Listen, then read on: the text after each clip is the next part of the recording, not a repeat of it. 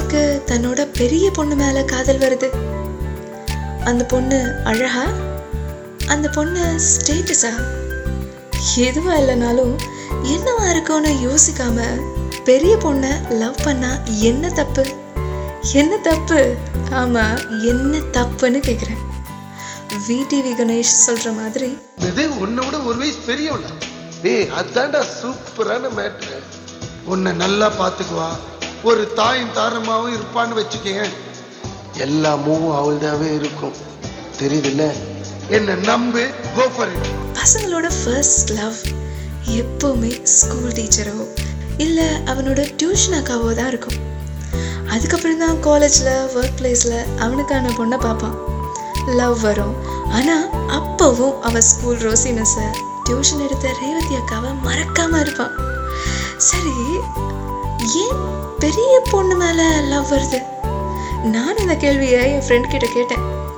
அந்த பொண்ணு உன்னோட மூணு வயசு கூட எப்படிடா லவ் வந்துச்சுன்னு.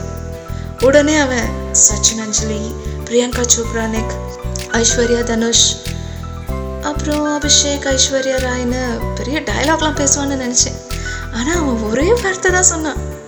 மணிரத்னம் படத்தில் வர மாதிரி. பிடிச்சிருக்கு. வந்த கோவத்தை காமிக்காம அதான்டா ஏன்? எப்படின்னு கேட்டேன்.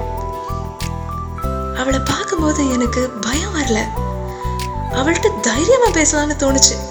அவ அழகா இருந்தா தானே உனக்கு பிடிச்சிருக்கோன்னு கேட்டா நான் இல்லைன்னு சொல்லுவேன் அவள்கிட்ட பேச ஆரம்பிச்சதுக்கு அப்புறம் என்னோட கோவம் எல்லாம் காணாம போச்சு. நான் ஒரு ஆம்பளைன்னு கெத்து இல்லை. அவ சொல்றதுக்கு என்னால நோ சொல்ல முடியல. எனக்காக என்னை விட அவன் நிறைய பேசினா. கண்ணை வீங்குற அளவுக்கு அரை கூட வாங்கினேன் இப்படி இப்படி இருக்கிற பொண்ணை வெறும் மூணு வயசு பெரிய பொண்ணுன்னு நான் லைஃப்ல மிஸ் பண்ணணுமா? அவ அவள்கிட்ட உன்னை பிடிச்சிருக்கு. உனக்கும் எனக்கும் நடுவில் வெறும் மூணு வயசு எனக்கு பிரச்சனை இல்லைன்னு சொன்னேன். அவ்வளோதான் அவன் சொல்லி முடிச்சுட்டு போனதுக்கப்புறம் மூணு வருஷம் முன்னாடி என்னோட காலேஜ் ஜூனியர் என்னை பிடிச்சிருக்குன்னு சொல்லிட்டு போனது ஞாபகம் வந்துச்சு.